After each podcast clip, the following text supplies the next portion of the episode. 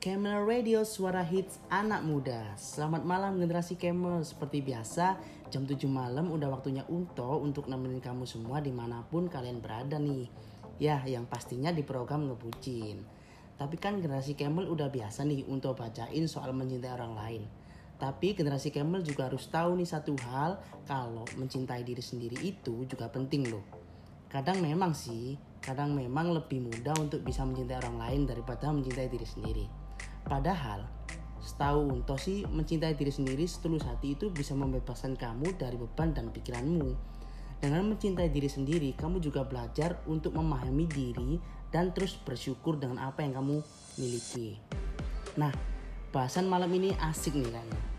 Jadi so pasti untuk bakal ngingetin kamu untuk ke semua generasi Camel buat jangan pindah ke frekuensi yang tetap di Camel Radio, suara hits anak muda.